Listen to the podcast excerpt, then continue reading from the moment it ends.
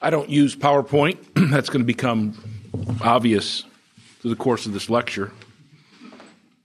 I also don't have any expertise on which to base this paper. I'm a little bit of trouble, unlike Greg.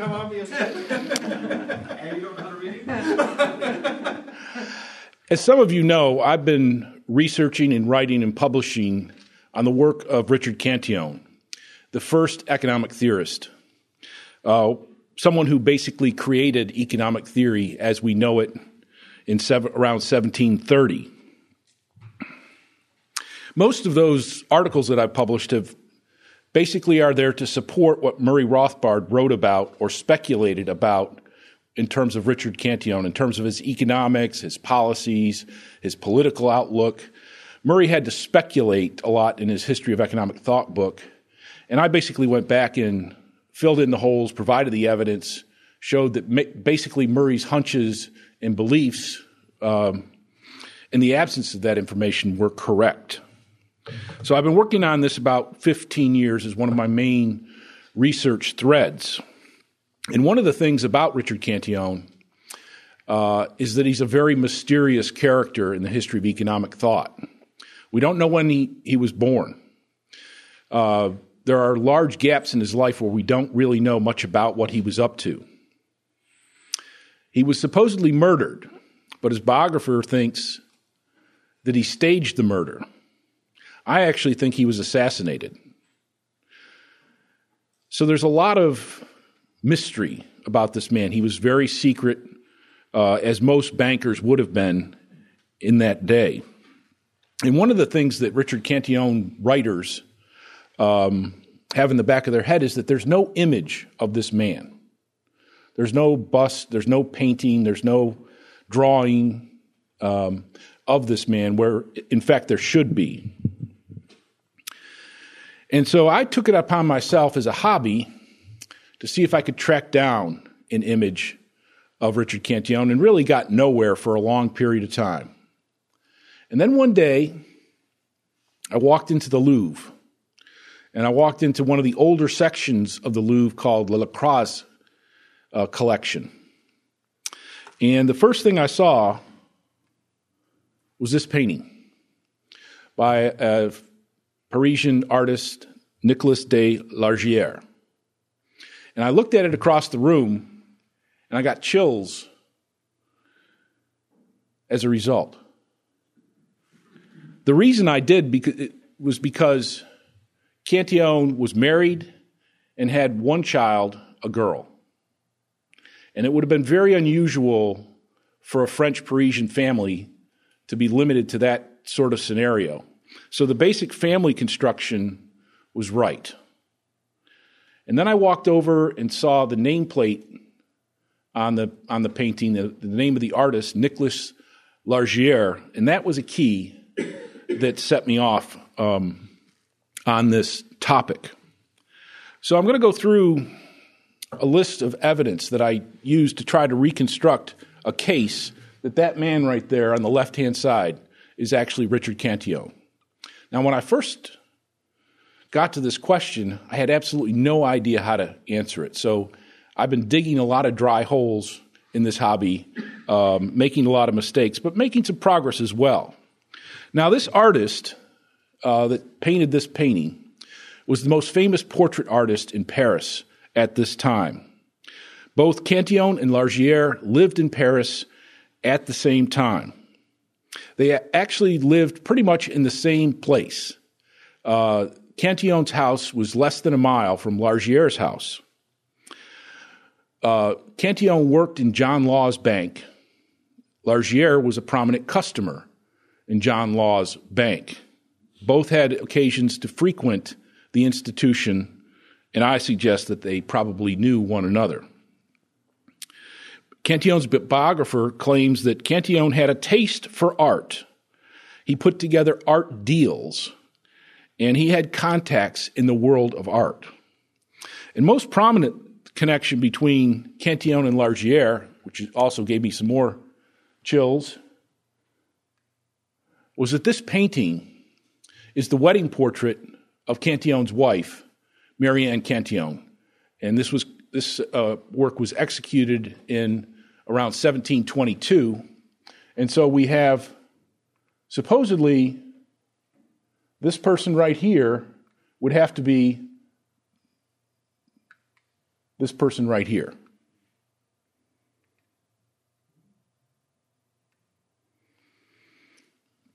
The problem is uh, they don't really look alike. The dating of the painting by the Louvre was originally 1710 or 1750. For this painting to be Richard Cantillon, his wife, and his daughter, that wouldn't have been possible because Cantillon wasn't in uh, Paris in 1710 and he wasn't even married in 1715. So um, that would rule out this portrait is the, of the Cantillons. It would have to have been in the 1730s before he was before he died in 1734. Um, his daughter was born in 1726 or thereabouts. So by 1733, uh, she would have been about five to seven years old, and a five to seven year old girl actually, looking up the statistics, is just slightly taller than an adult sitting down in a chair. So this, that would be perfect, uh, lining it up that she would have been five to seven years old. Uh, at that point, in the early 1730s, Marianne would have been in her early to mid 30s, and Richard would have been in his upper 40s. Fortunately, looking through the art literature on this artist, I was able to find that um, three authors in, 17, in uh, 1974 rejected the traditional dating and identification of this painting. That it wasn't 1715, it wasn't the artist and his family, it was somebody else. And Rosenfeld in 1982 suggests that the time of the this painting must have been after 1729 because his style changed at that point, and this painting reflects that new style. My contribution to that dating is a little rather bizarre. Looking up um, French men's um, clothing trends, I found that after 1730, men started wearing a, um, a clasp around their stockings to hold them up. And so he's got that same clasp on, on his stocking, so that the painting must have occurred after 1730. Now, as far, another economic uh, indicator is the expense of this painting. This was done by the most prominent portrait artist in Paris at the time. He had actually painted the King and Queen of England and all the prominent officials in Paris, in the church, and so forth. Um, this is a massive painting. It's two meters wide and one and a half meters high. That should be a question right there question mark right there. So it's life size painting. It's got three individuals in it. And every time you add an individual, it becomes progressively more and more expensive. So instead of a $100 one person painting becoming a $200 two person painting, it would actually be $300. So it's very expensive, and you can't see it necessarily, but all of the hands are revealed in this painting and the hands were the most difficult things to paint. The actual artist himself had to paint the faces and the hands. The background could be d- done by other people in the studio. So this was an enormously expensive painting. But of course, Cantillon at the time was one of the richest private individuals in the world, so he could easily afford the best, the biggest, and the most accurate portrait. Now, Marianne, his wife, is the cause for doubt, really, here. Um, there's no actual things in either portrait that would absolutely reject one from being the other. The hair color is different, but of course, she's an Irish girl in this painting. She's a Parisian madam in this painting, and Parisian wealthy women grayed their hair. Even the daughter has gray hair. And of course, the men at the time wore those elaborate wool wigs um, um, and at the time, uh, it was the, the style in Paris was if you were a wealthy, a married woman with children, you were supposed to take on a very mature appearance. Therefore, the gray hair, the type of makeup that she uses, uh, and the pose.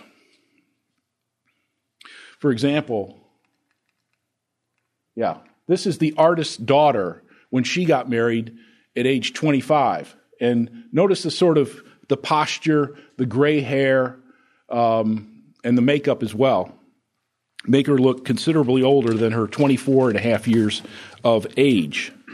But again, the general appearance of this woman versus the general appearance of this woman, it's hard to believe that they could be the same person. As a matter of fact, Cantillon's biographer, Murphy, rejected the whole idea. He said, Mary, Marianne Cantillon was a beautiful woman, and this, this lady is ugly.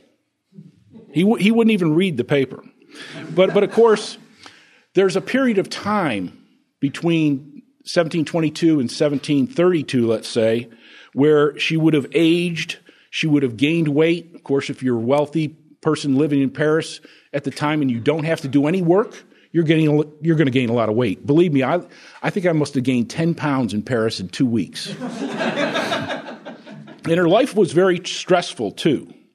Uh, her husband was charged with crimes. Um, she had give, gave birth to two children, one of whom who died, and so she was had a very stressful life, other than, other than not having to do any uh, house cleaning. Um, so we took that original photograph and did some photoshopping on it.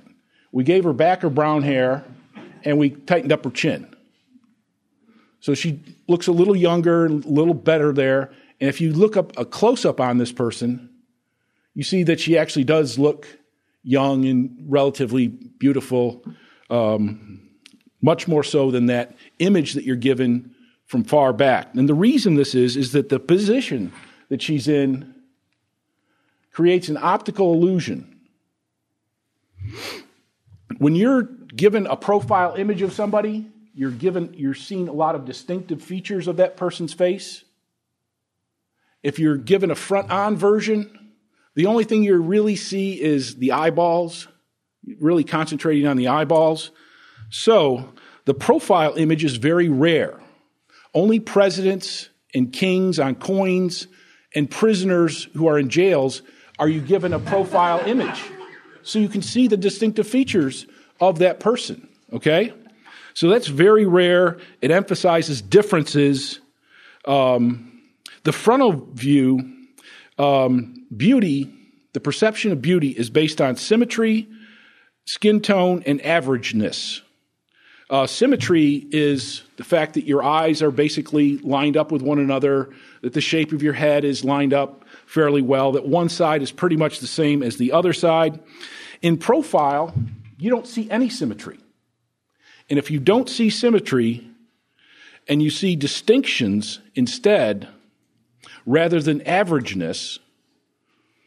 For example, a small nose is not so beautiful, considered beautiful. A large nose is not considered beautiful. An average size nose is considered beautiful.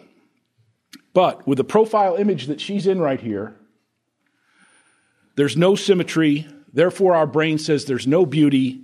And if our brain tells us there's no beauty, it tells us other words that the person is not beautiful, maybe ugly.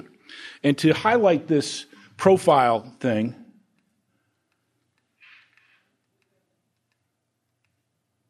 um, we can look at Rubens' Venus in a Mirror in the top part of the frame, please.